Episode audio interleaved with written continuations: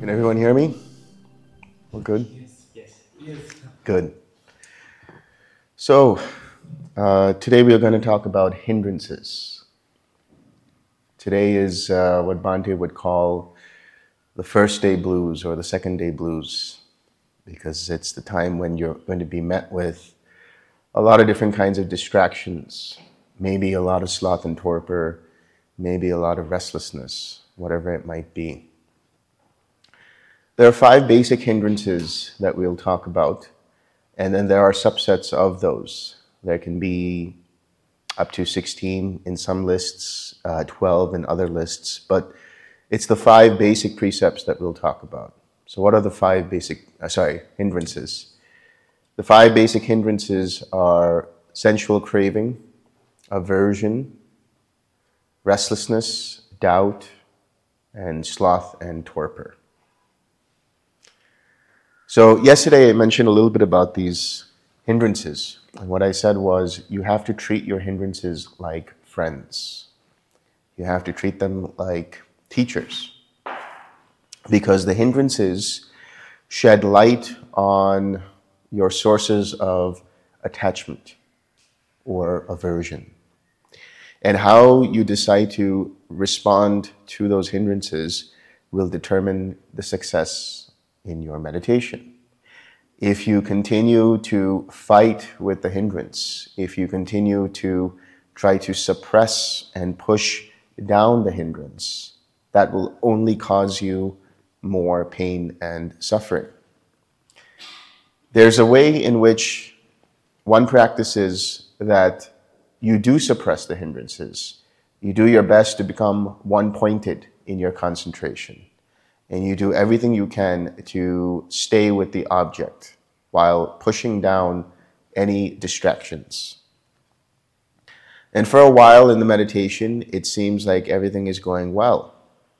The mind is very quiet and it's starting to experience jhanas, it's starting to experience joy, it's starting to experience calmness, it's starting to experience more clarity, everything is very quiet and, you know, just very, rel- not relaxed, but um, blissful.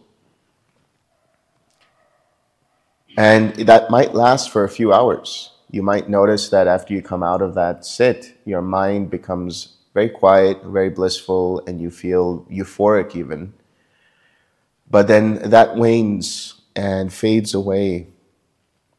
And when you're met with some kind of event or situation or person that causes you to crave or have aversion towards, then all of those hindrances come up again. Right?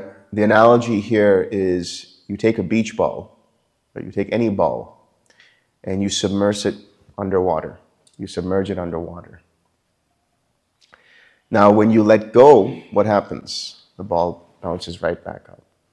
It's the same thing when you suppress hindrances. It seems like there's a temporary liberation from them. But what's the point if all you have to do is the same thing over and over again, suppressing the hindrances? So that's why the Buddha realized that there is another way to do this.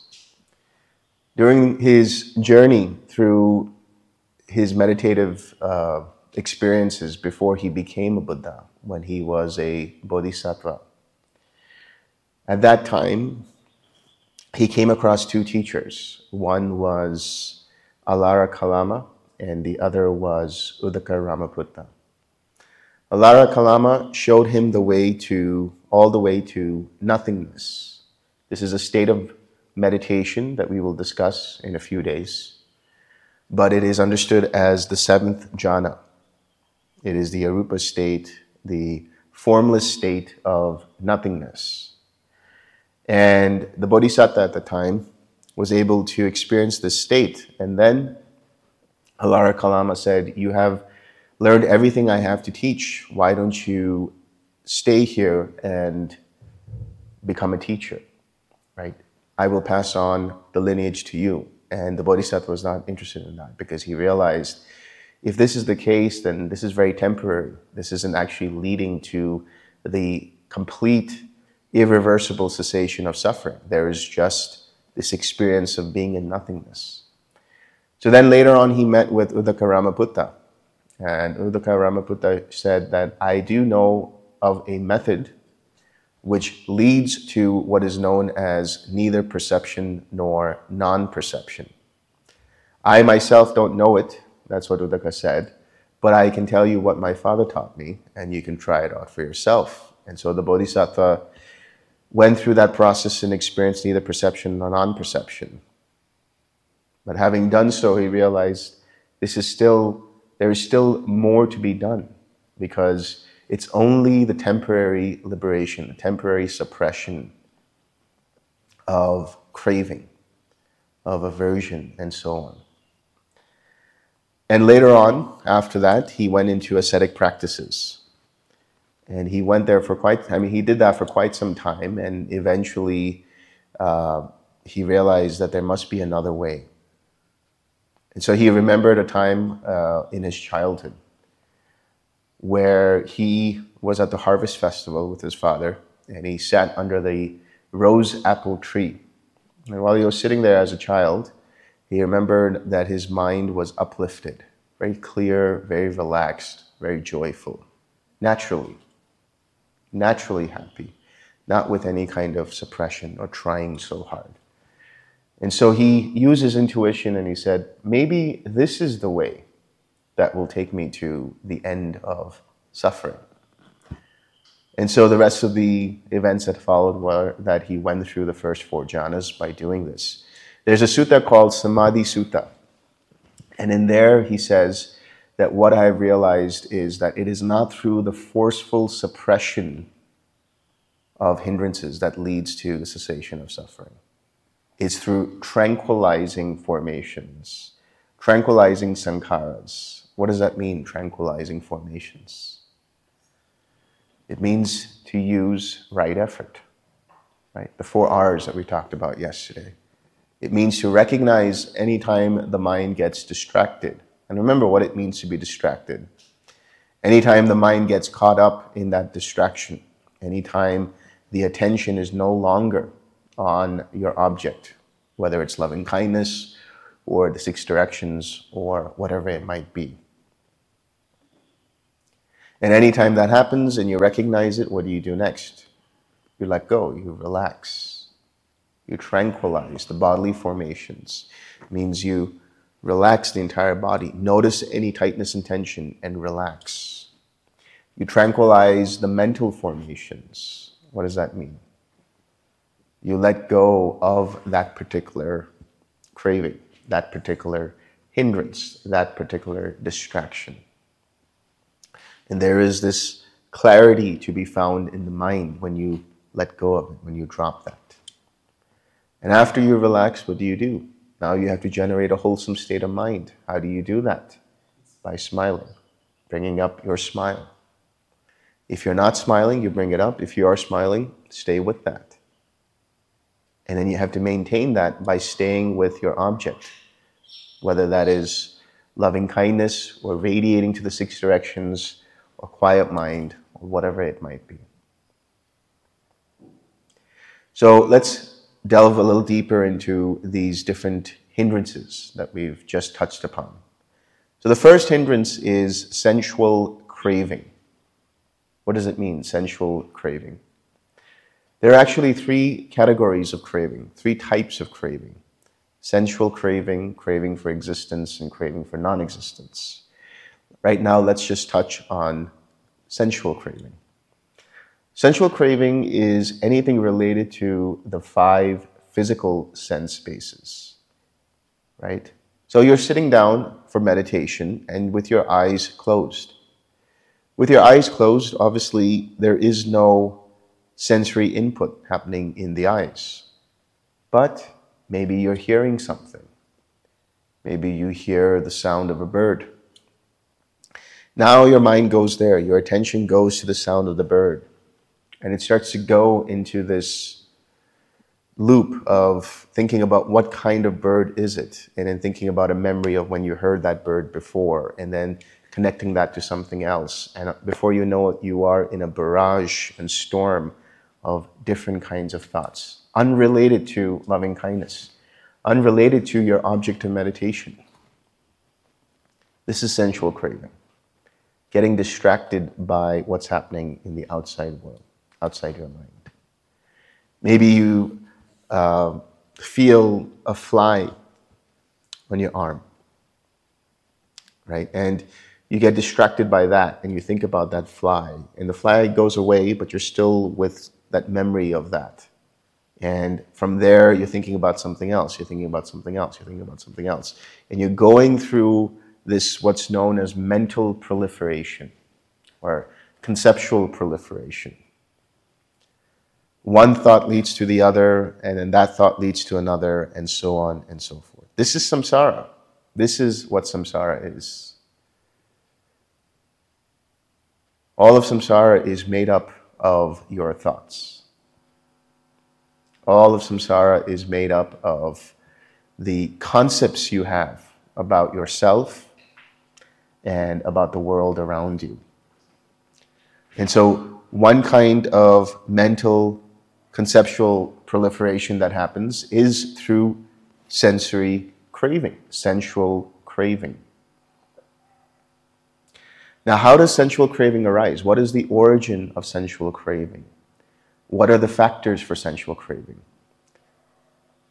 In the short term, it's essentially because the mind or the body or the ear or whatever it is makes contact with a sensory object.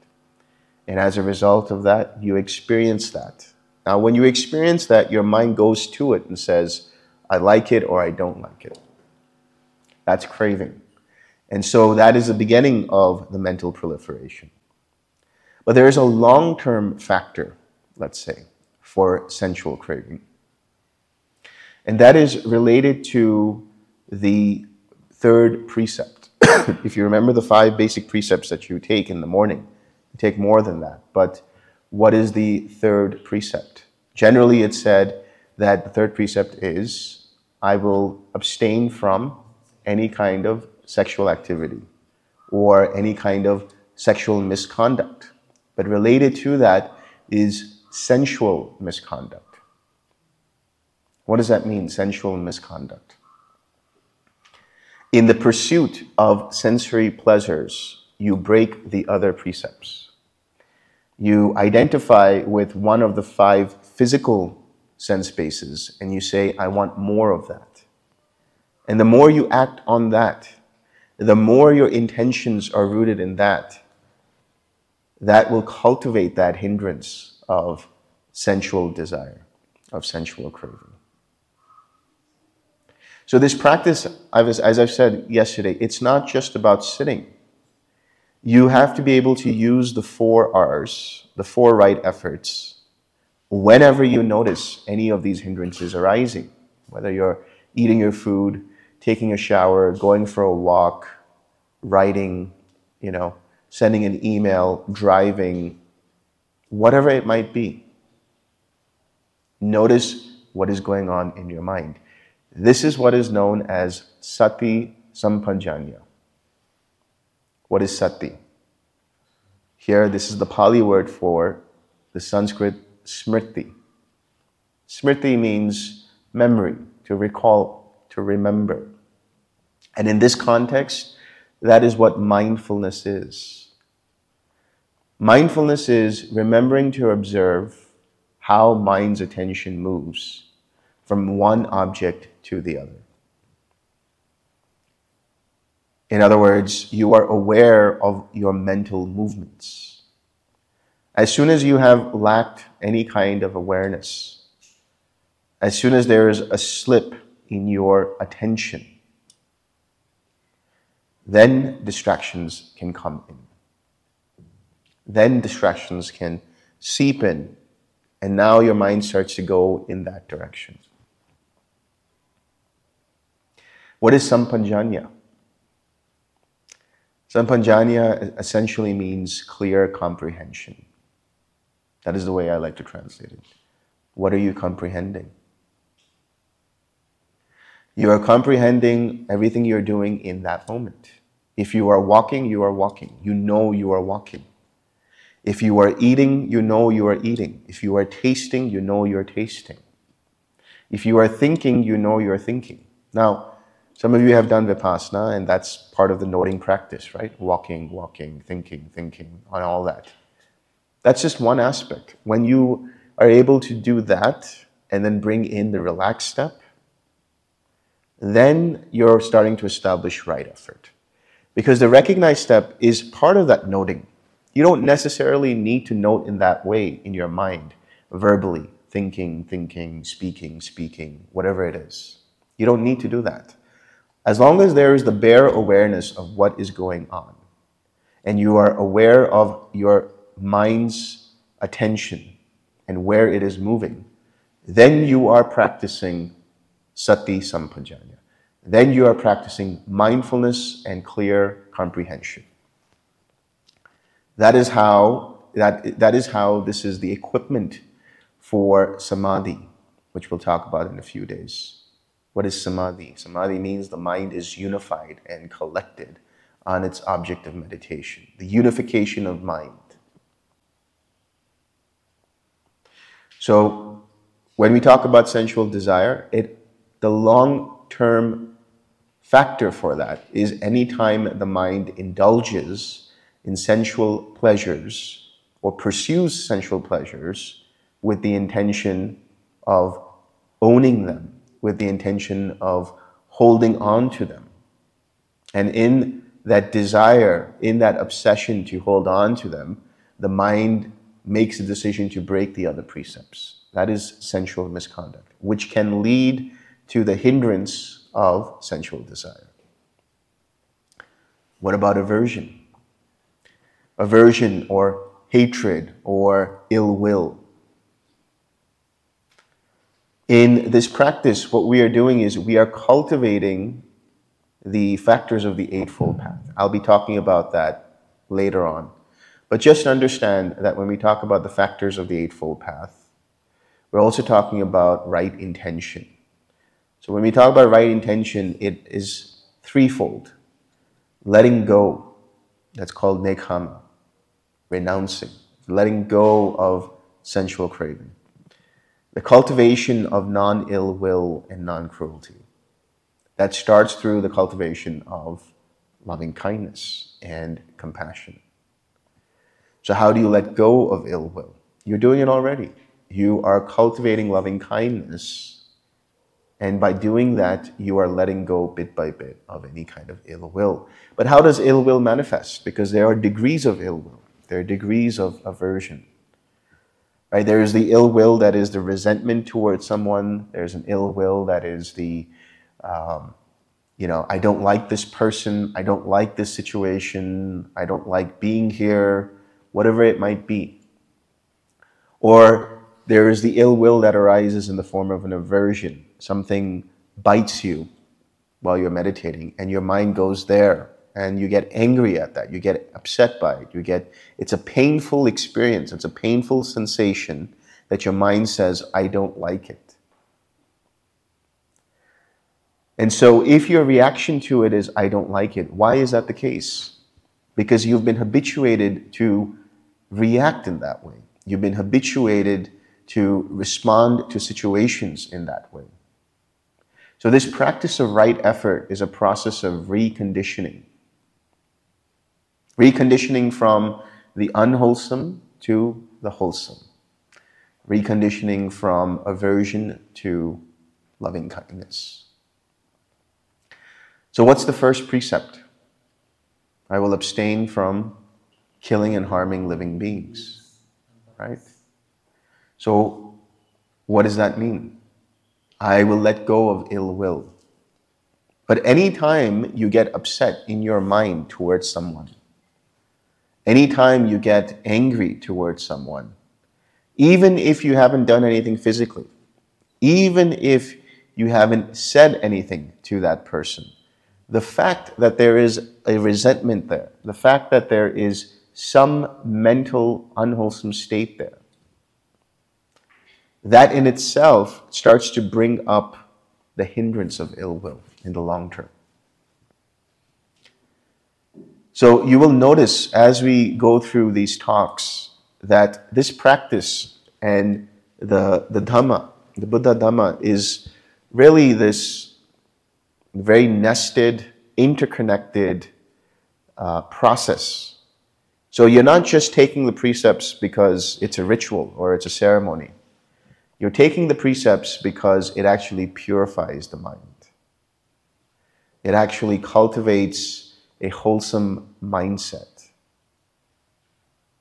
So every time you have ill will, understand it was because at some point, mentally, verbally, physically, the first precept was broken. Now, there's no sense in trying to figure out what exactly was it that I did that caused this arising of ill will. The only thing you can do now is deal with what's happening in the present moment. What's the point of trying to figure out what happened 10 years ago that led to this karmic stream that led to this particular situation? Even the Buddha has said this. He has said, there are those who preach karma in such a way that everything that has happened is a result of karma, and therefore I have to blame everything on that. But what's the point of doing that if you can't deal with the situation in the present moment? And how do you deal with the situation in the present moment? Right effort. Recognizing there is ill will, recognizing the mind is getting irritated, recognizing the mind is getting distracted relaxing any tightness and tension, coming back to your smile, and then returning back to your object. So the goal here is not to go deep in your practice to the point that you shut out the entire world. That's suppression. The goal here is to be able to have an enough open awareness that both insights arise and hindrances arise. You have to be okay with hindrances arising. If you have an open awareness, you'll be able to catch your mind going off guard and seeing the hindrance coming up, and then being able to deal with that hindrance in that moment. And you have to do that not only in the sitting practice and not only in the walking practice, but throughout the day. The more you do this, the deeper your practice will become, the deeper your sits will become. The more you're able to do this in the sits, the sharper your mindfulness is, the sharper your attention is in daily living. So that's ill will, aversion.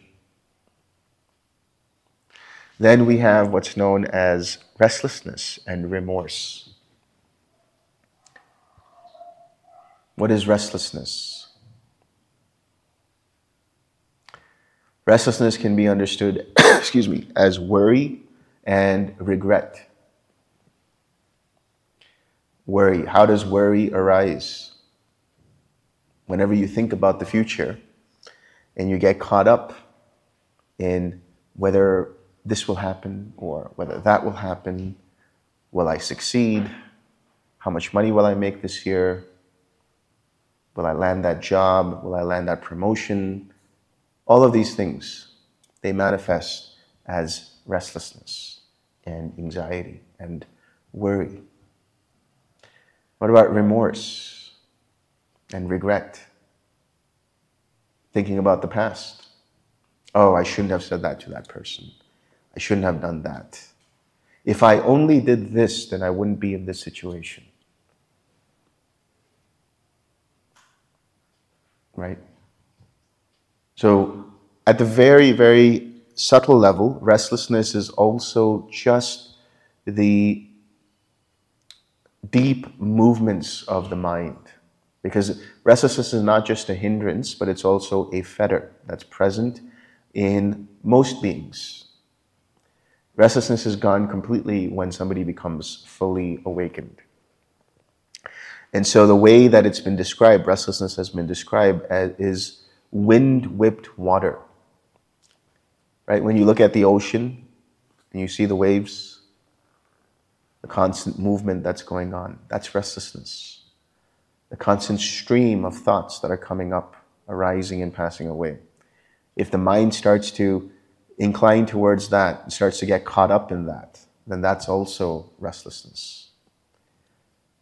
So, so far we've been connecting each of these hindrances with one of the precepts. They are interrelated with the precepts. So, what is restlessness interrelated with?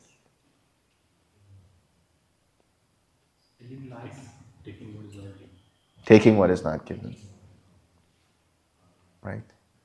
What does it mean, taking what is not given? Usually we say that means not to steal, not to take something that is not given. But that means also not to borrow something without informing another person, not to borrow something and saying, I'm going to bring it back. You haven't asked that person, or that person hasn't actually willfully given that to you. Now, that could mean a whole host of things. When we talk about taking what is not given, it can mean possessions, it can mean physical possessions, it can mean seeking attention, craving for attention, stealing the limelight from someone, right? Trying to garner favor from people, um, taking more time than is required uh, from someone, and so on and so forth. These are the different kinds of taking what is not given. And that mindset is a very agitated mindset. And it results in an agitated mindset. Now, when we talk about these precepts, there are layers to them. At the forefront, in the beginning, when you start to follow these precepts, it's very basic.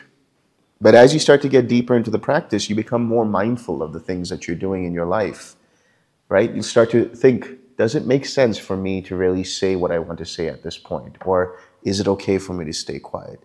Does it make sense for me to try to barge in, you know, and try to make my point when somebody else is talking? Does it make sense for me to try to steal the limelight? Right? These very subtle movements of the mind that are rooted in this restlessness cause the mind to seek out things that it's not that is not its uh, its own. So it can be possessions, it could be attention, it could be time, it could be money, it could be whatever it is. But that gives rise to an agitated mind, a restless mind. Then we have something called, excuse me, sloth and torpor. So, sloth and torpor is essentially a mind that has lack of attention. That's one aspect. And the other is a mind that starts to become dull and fall asleep. Maybe that happened today in the morning meditation. It's okay, it happens. It's fine. But how do you deal with that sloth and torpor? There are different ways of dealing with sloth and torpor. First, let's understand what is the connection between sloth and torpor and another precept. That precept is refraining from or abstaining from indulging in intoxicants. So, when we talk about intoxicants, the very basic of that is alcohol, right? anything that dulls the mind. So, that could be any kind of intoxicant. But as you start to follow the precepts, you notice that the mind also might have a tendency to overindulge in certain kinds of things. Right? We have so many different streaming platforms here in India. More so, I think, than in the US.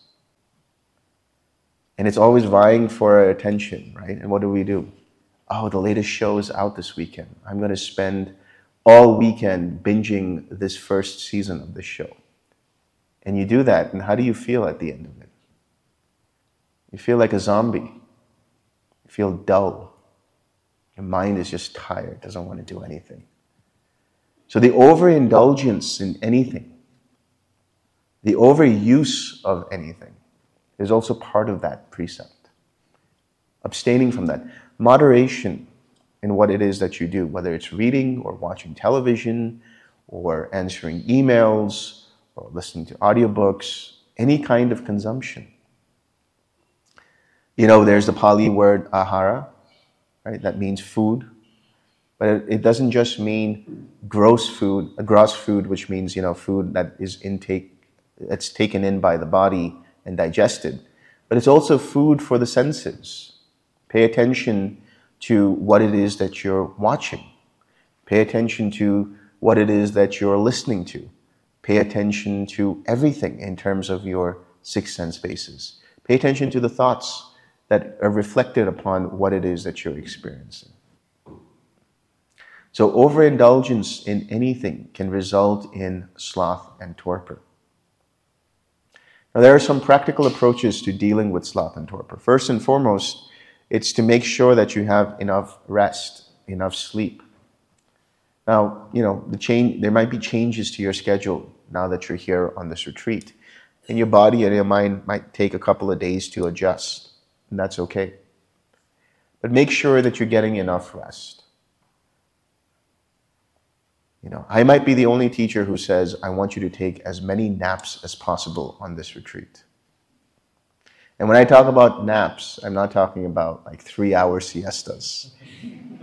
this happened to me once. I, uh, while I was in the US, I was giving a retreat there, and there was this young man who was, you know, he was dealing with sloth and torpor, and I said, you know, you should start taking some naps and dealing with that. So he said, you know, I'm feeling really great now. I'm just, you know, just no more sloth and torpor. I'm like, great. What have you been doing? Oh, I've been taking naps. How long have your naps been? Oh, three, four hours. so when are you meditating? So when we talk about naps, we're talking about really, you know, short naps, like 15 or 20 minutes. Anything beyond 20 minutes, the mind starts to get groggy because it starts to get into the different sleep cycles and it can create a disruption. So take some naps, that's one thing. The second thing is make sure that you're meditating in uh, light. That's one of the reasons why I like this hall. Now you can't really notice, but there's always a lot of light that seeps into this hall. So it's really good. Um, so make sure that you have enough light wherever it is that you're meditating. Now, I talked about sloth and torpor in the form of lack of attention. What can happen is you think that you're feeling the feeling of loving kindness. You think that you're staying with the feeling of loving kindness. And then little holes are poked into your attention. And for a moment, your mind goes somewhere else. And then you come back to the loving kindness. And if then for another moment, your mind goes somewhere else. And so there's these gaps in your attention, micro gaps in your attention. And you'll notice, I mean, you might not notice yourself amongst the people around here. If somebody was walking around, especially during the morning meditations, and people are sitting, you'll notice that their heads start to bob like that. Right? And that means that the mind is starting to experience sloth and torpor. So what, when we have that inattention or gaps in attention, what that means is there's not enough interest, there's not enough actual focus on your object. Too much focus, and that will create a barrage of restless activity in the mind. Too little focus, and sloth and torpor starts to seep in. So the analogy here is it's like the aperture of a camera. Right? You have to be able to have just enough so that you can see the whole picture. If you focus too much, you're pinpointing only one aspect of the picture, not able to see what is arising in the form of insights or hindrances. Not enough focus, and the picture is not clear at all. It's fuzzy. Because of that, the mind loses interest, and then there's gaps in the attention. So, how do you bring up this attention more? Well, one way could be to uh, bring pinpoint your focus a little bit, but another way is to do the walking meditation, but backwards. Walk backwards. Because when you walk backwards, what happens? You are paying more attention to the steps that you're taking. You could walk without, with lack of, you could walk forward in the forward direction without any attention at all. Your feet somehow know where they're going. But when you walk backwards, you're more careful. You're more attentive to what's going on. So do that. Do that for 15, 20 minutes, and then come back to your sit and see how you feel. You'll notice that the mind becomes more collected. And then finally, we have what's known as doubt. Now, doubt has a lot of different connotations, different kinds of connotations. Here, doubt can mean um, doubt in yourself. I don't know if I can actually do this practice. I don't know if I'm actually feeling the loving kindness. I don't know if I'm actually using the right effort in the right way, and so on. So, doubt is connected to the precept of telling the truth. Right? I will abstain from using false speech. Because the moment you start to use false speech, what happens? It's an intention to deceive. Even a small little white lie to try to bring yourself up, prop yourself up in front of others. Even that is, there's an intention to deceive. And the more somebody does this, the more there's doubt in others. I wonder if they're telling the truth. I wonder if they're being honest with me. And then there's self doubt, right? Doubt in your own efforts, doubt in your own achievements, doubt in your own practice. That's one kind of doubt. Another kind of doubt is well, it, there's, there's, there should be a healthy amount of skepticism. Even the Buddha has talked about this. He said, Come and see for yourself and try out this practice. There's nothing you need to believe in, there's nothing you need to have faith in, there's nothing that we're asking you to do blindly. Just come and see for yourself and experiment and notice if this process works for you. So, doubt is different from skepticism. This kind of doubt is more related to uh, comparing your practice with others or comparing your practice with previous practices that you've done. And so, for, the, for that reason, I would request all of you who have done other practices to just let go of that for the next seven or eight days and start with that beginner's mindset. That will help you immensely. You have no idea how, that, how much that will help you. I can speak from my own experience. I started this practice in 2016. Prior to that, to that, I had all kinds of experiences. I had done Kundalini yoga, I had done Tantra, I had done uh, Kriya yoga, Vedanta practice, excuse me, self inquiry, all kinds of stuff. And I could have uh, I've done uh, Vajrayana, I've done Dzogchen, Mahamudra, all of this. And I could have used all of that and I could have compared it to the practice that I was doing in TWIM. And that would have really resulted in very, very slow progress. Because there's always that mind that wants to compare, right? Or wants to say, well, in that practice it was this way. I wonder if I do adapt it in this way. Because in that practice we were doing this. Maybe if I use that, for this practice, I might be, um, it might be better.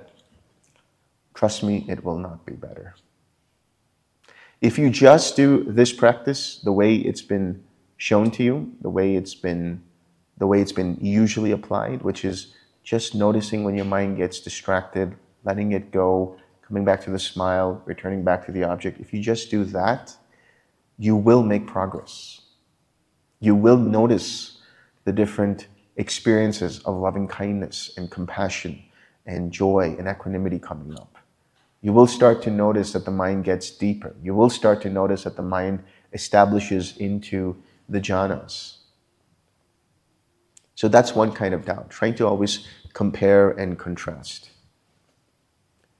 Now, I've always had students like that. I mean, I've, from the beginning of my, my teaching career, and the only thing you can do is just request them let go of that. That's all you can do. And to the extent that this, the student can do that, to the extent that the practitioner can do that, is the extent of their success. And then there's another kind of doubt, which is confusion. Confusion about what is wholesome and unwholesome. Not knowing what kind of mental state the mind is in. Now, this could be brought on by, uh, by sloth and torpor, where there's a lack of attention. That's one aspect. as it's known in Pali, ayoniso manasikara, improper attention or lack of proper attention to the object. And so that can result in where the mind is confused about what state it's in. Am I actually feeling loving kindness? Am I feeling the first jhana? Am I what am I experiencing? Right? Not knowing the difference between what is wholesome and what is unwholesome. Or what is beneficial and what is afflictive. How do you know the difference between the two? That which is beneficial, that which is wholesome, is that which causes rest and relaxation, that creates an open space in the mind and the heart. That which neither causes harm to self or to others. That is what is wholesome. And so, what is the unwholesome? That which is constricting, that which causes tightness and tension in the body and the mind, that which is not beneficial, harmful to oneself and to others. So if you notice there's tightness and tension in mind and body while you're meditating, chances are you're trying too hard or there's some kind of blockage there, there's some kind of hindrance there, some kind of unwholesome state then. So, how do you deal with it? Recognize, relax, resmile, and return. That's it. And you have to have the patience to do this. You have to have the patience to say, okay, not every sit is going to be the same. Some sits are going to be better than others, some are going to be worse off. But no sit is terrible. Even if you've had to use right effort a hundred times over two or three minutes, that is still making consistent effort towards sharper mindfulness. That is still making consistent effort towards letting go and experiencing a wholesome state of mind. There are two main things that people who do this practice have to deal with, or are generally dealing with. One is trying too hard, right? Whatever effort you think that you need to make, do that by half, and then make adjustments accordingly. There's a tendency to go gung ho on this practice in the beginning. Like, if I just sit for this long and do as best as I can, you know, with this very iron will kind of approach sure, you might experience bliss and stuff, but chances are you're suppressing the hindrances and it's not letting you experience wisdom. Because this practice is twofold, remember. It's samatha and vipassana. So, what is the samatha aspect of this? The samatha aspect of this is to have the open awareness. So, when we talk about TWIM, right? T W I M, the tranquil aspect is samatha. But the other aspect is wisdom and insight. That is vipassana. And vipassana is only possible in this practice when your mind is open enough to notice what's going on. And so, what you are doing is essentially the awareness of awareness, metacognition. Meta as opposed to metta? Meta here meaning the cognition of cognition. So, in other words, aware of what you're being aware of. That's mindfulness. Noticing what kind of movements are happening in the mind and then letting go anytime there is an unwholesome state. So, trying too hard is the first one. The second one is beating yourself up.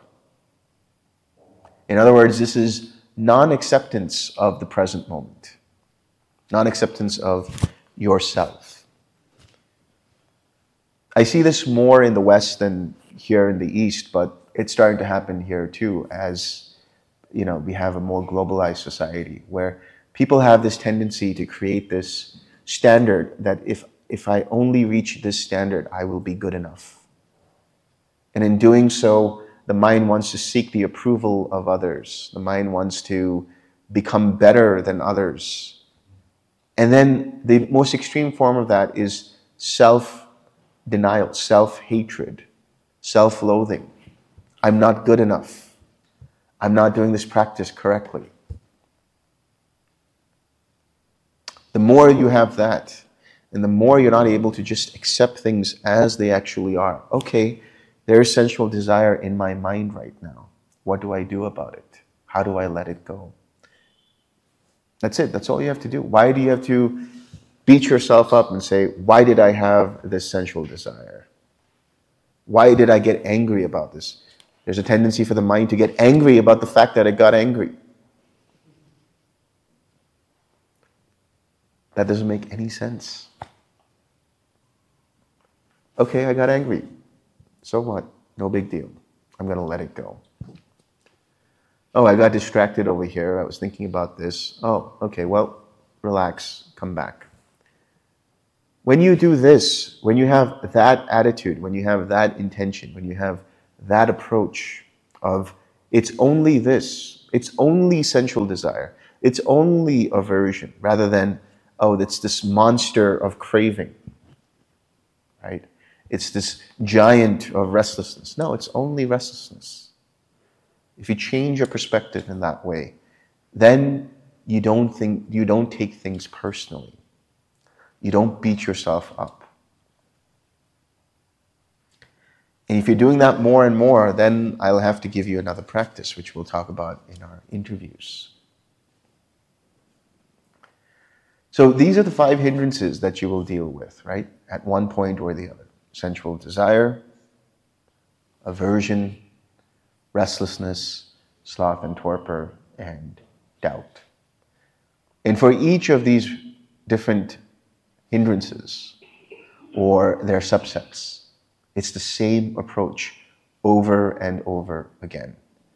As long as you have mindfulness, as long as you have patience, as long as you have compassion for yourself, when you're doing this process and noticing and letting go, then you will make progress, not before.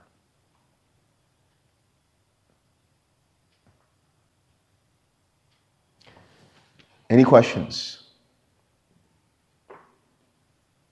Yeah. Because in, in recognizing and going to the relaxed step, you are releasing. It's a little redundant.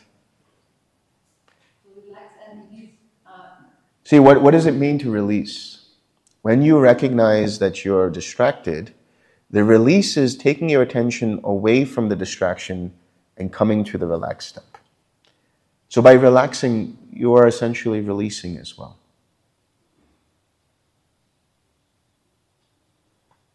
Sir, whether hindrances are occur, hindrances which are occurring now or because of past lives?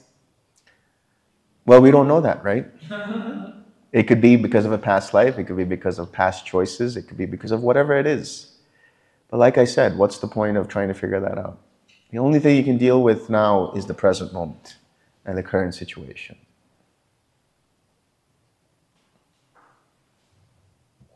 But the current situation is according to the past karma. Maybe. Maybe not. Dealing now is Huh? the present.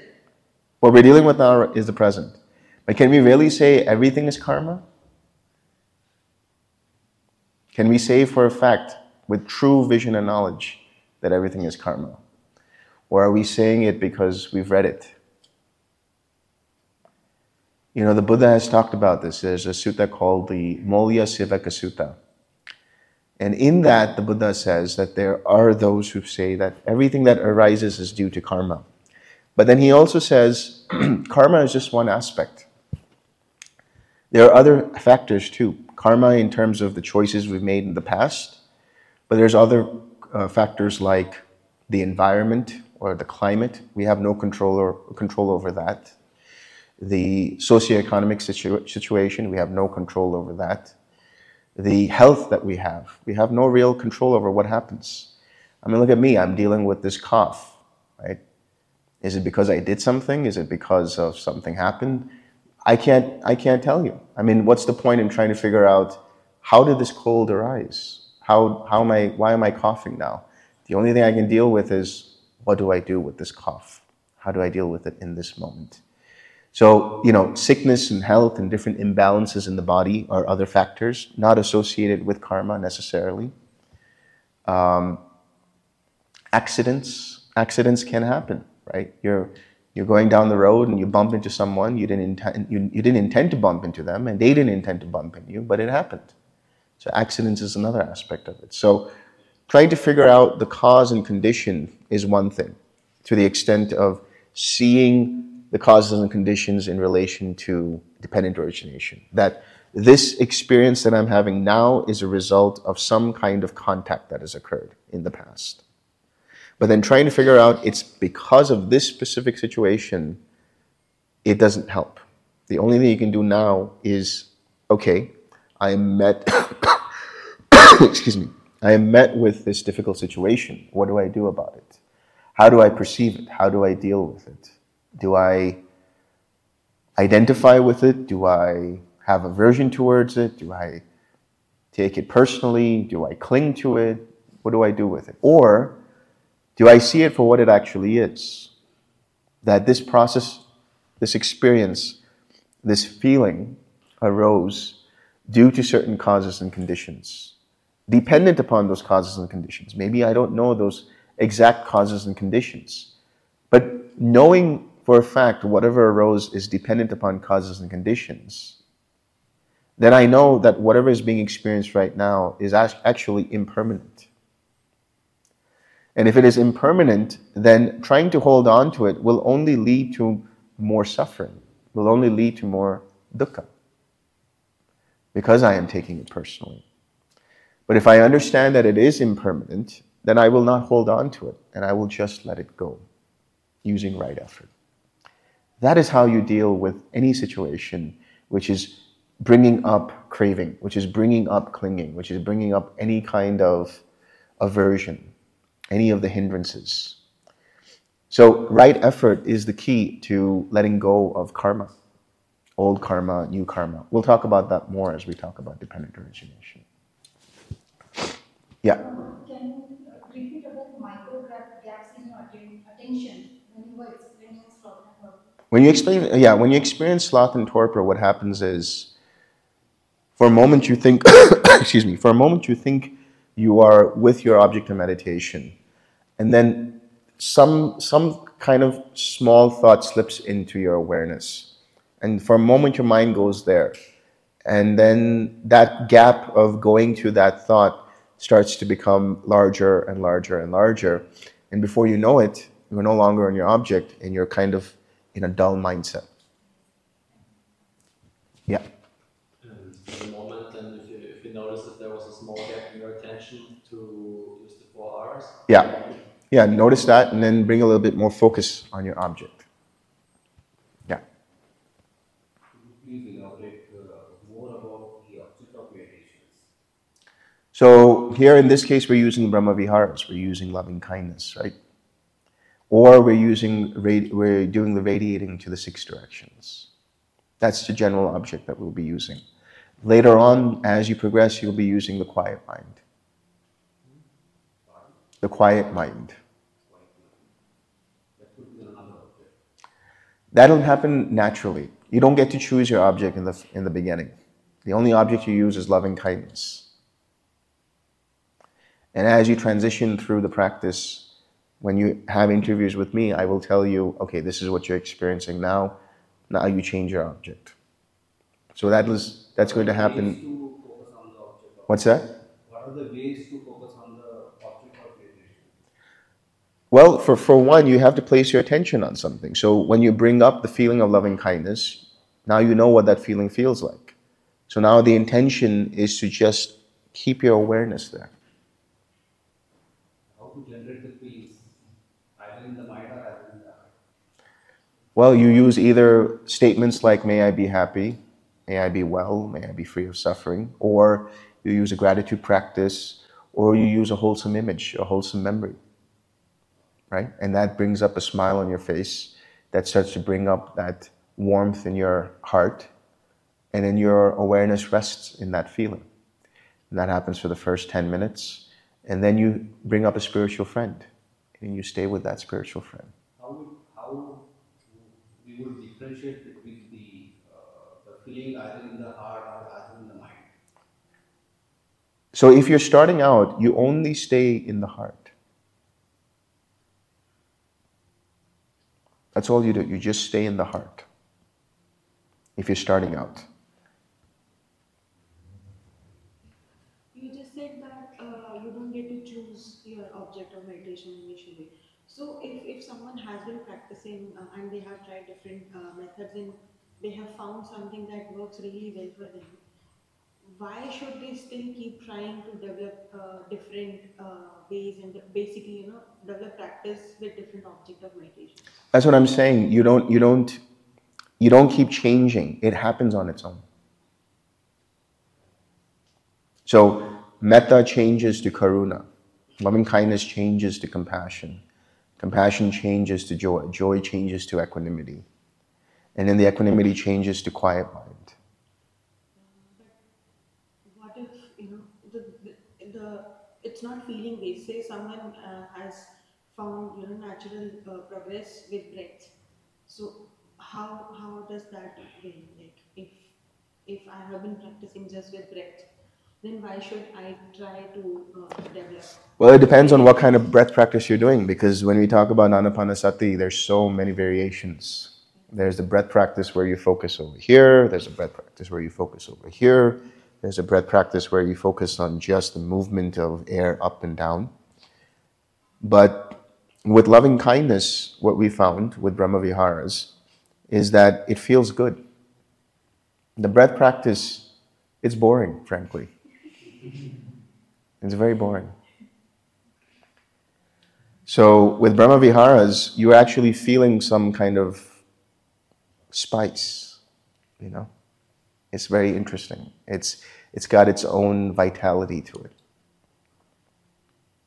Yeah. During the practice, you mentioned that first step is to bring that sense of loving kindness in your heart or mind over. Um, then you stay with that feeling, right? And when you stay with that feeling, you stay with it, and then this feeling goes away, and you feel like you're radiating something, but there's nothing, the feeling is gone. So do you sort of bring that feeling back using the how you started it, and then stay with it, and then it again goes back, and you bring it back? Yes. Yeah. So, uh, do we have different spiritual friends at different states? You choose only one. One person. Only one person. Yeah. So today, um, when I was trying to bring up the feeling, forgiveness came up Mm-hmm. as more interesting. Mm-hmm. Um, and the feeling was, yeah, the, it, it's a spectrum of feelings. And I was just curious to see where does forgiveness sit in this loving kindness, compassion, in that whole spectrum. So the forgiveness practice is actually a supplementary practice, right? So when I talked about when someone doesn't feel like they can accept themselves, someone feels um, resentment towards things, then the forgiveness practice is used. And I will prescribe to people forgiveness practice, but that's only dependent upon the interviews. I wouldn't start off with forgiveness right on, on, on day one. It just depends on where you are, what's going on. And I'll only be able to know that with the interviews. If you've done forgiveness practice before, have you done it before? Well, it was just the practice of the Ho'oponopono. Um, it just naturally came up as a statement instead of Yeah, you don't want to do that. Just let that go. There is a way that we do forgiveness practice here, but we'll talk about that in the interview and see if you need that. And some people feel like forgiveness is a punishment. It's like if I give you forgiveness, it's like, oh no, did something wrong. Don't think of it that way. It's actually really, really helpful. You know, Bhante Vimalaramsi did it for two years. He was inspired by the whole Ho'oponopono practice. And uh, he developed this forgiveness practice when he was reading a book called uh, Who Dies by Stephen Levine. and he tried this for two years and it worked wonders for him. So there's, I think, up there in the interview room, there's the books there. And I'll give you those books if you feel like you want to do forgiveness practice. Sir, can we get uh, dis- can we get distracted without having tightness in mind and body? Yes, of course. Yes. And that so that's the thing. Tightness and tension can be physical, where you feel constricted, but it can also be mental. Not necessarily a physical feeling of tightness and tension, but a mind that is constricted, a mind that feels um, that that's not open enough. Let's say that doesn't have enough space, spa- spaciousness to it. That could also be um, a feeling of tightness and tension. One more question can I ask? Like uh, for uh, already practitioners of field, like uh, whenever we uh, practice six directions, the mind automatically wants to to quiet mind. But uh, as you said yesterday, that we need to do each direction for four to five minutes. Yeah. Like here, we are bringing some energy to it, like we are intentionally radiating. Yes, yes, that's what you have to do. Um, because you always need to start with some kind of balancing effort. And I'll talk about that tomorrow when I talk about the enlightenment factors. It's very important to have some amount of energy in the beginning of the practice so that your mind becomes more stable because the energy leads to further unification and collectedness of mind. If your mind just jumps directly into quietness or quiet mind, there's a tendency for that quiet mind to feel like it's quiet mind, but actually it's very surface level and it's more of a dull mind than anything else. Yeah. So uh, there is saying in just got this one. So since uh, mind is the forerunner of all evils or the good state, what is the role of heart? So when we talk about the feeling of loving kindness in the heart, it's all the same thing. Mind is everything from your head to your toe, and even beyond. Mind is samsara, samsara is mind. So it doesn't matter. Right now, when you talk about staying with the feeling of loving kindness in your heart, it's a way of speaking. Right? The experience, the psychosomatic feeling and experience is what's important. Because that's the only way your mind can remain collected on something. The more you try to stay in your head, the more speculative you will become, the more al- analytical. And too much analysis, you'll have analysis paralysis. Right? You won't go beyond that. So start with the heart, it will graduate to the mind whenever it does. Yeah. possible to have two hindrances at the same simultaneous for. For example, today I a feeling that sloth and torpor and uh, restlessness Yeah. it. It can happen. Uh, you can have multiple hindrances at the same time, or what seems to be the same time. What happens is the mind goes back and forth between sloth and torpor and hindrances, but it's so fast that it feels like they're happening simultaneously. So, how, what do you do with that? How do you deal with that?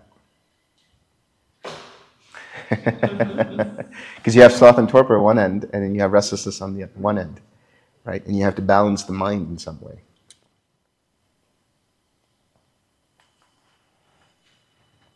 Okay. So there are these books here, which is uh, a guide to tranquil wisdom, insight meditation by Bhante Vimalaramsi. This is generally for beginners, but whoever wants to take a copy can take a copy. So it's right here. You can take it after the after this talk. Let's share some merit. May suffering ones be suffering free, and the fear struck fearless be. May the grieving shed all grief, and may all beings find relief. May all beings share this merit that we have thus acquired for the acquisition of all kinds of happiness. May beings inhabiting space and earth, devas and nagas of mighty power, share this merit of ours. May they long protect the Buddha's dispensation. Sadhu, sadhu, sadhu.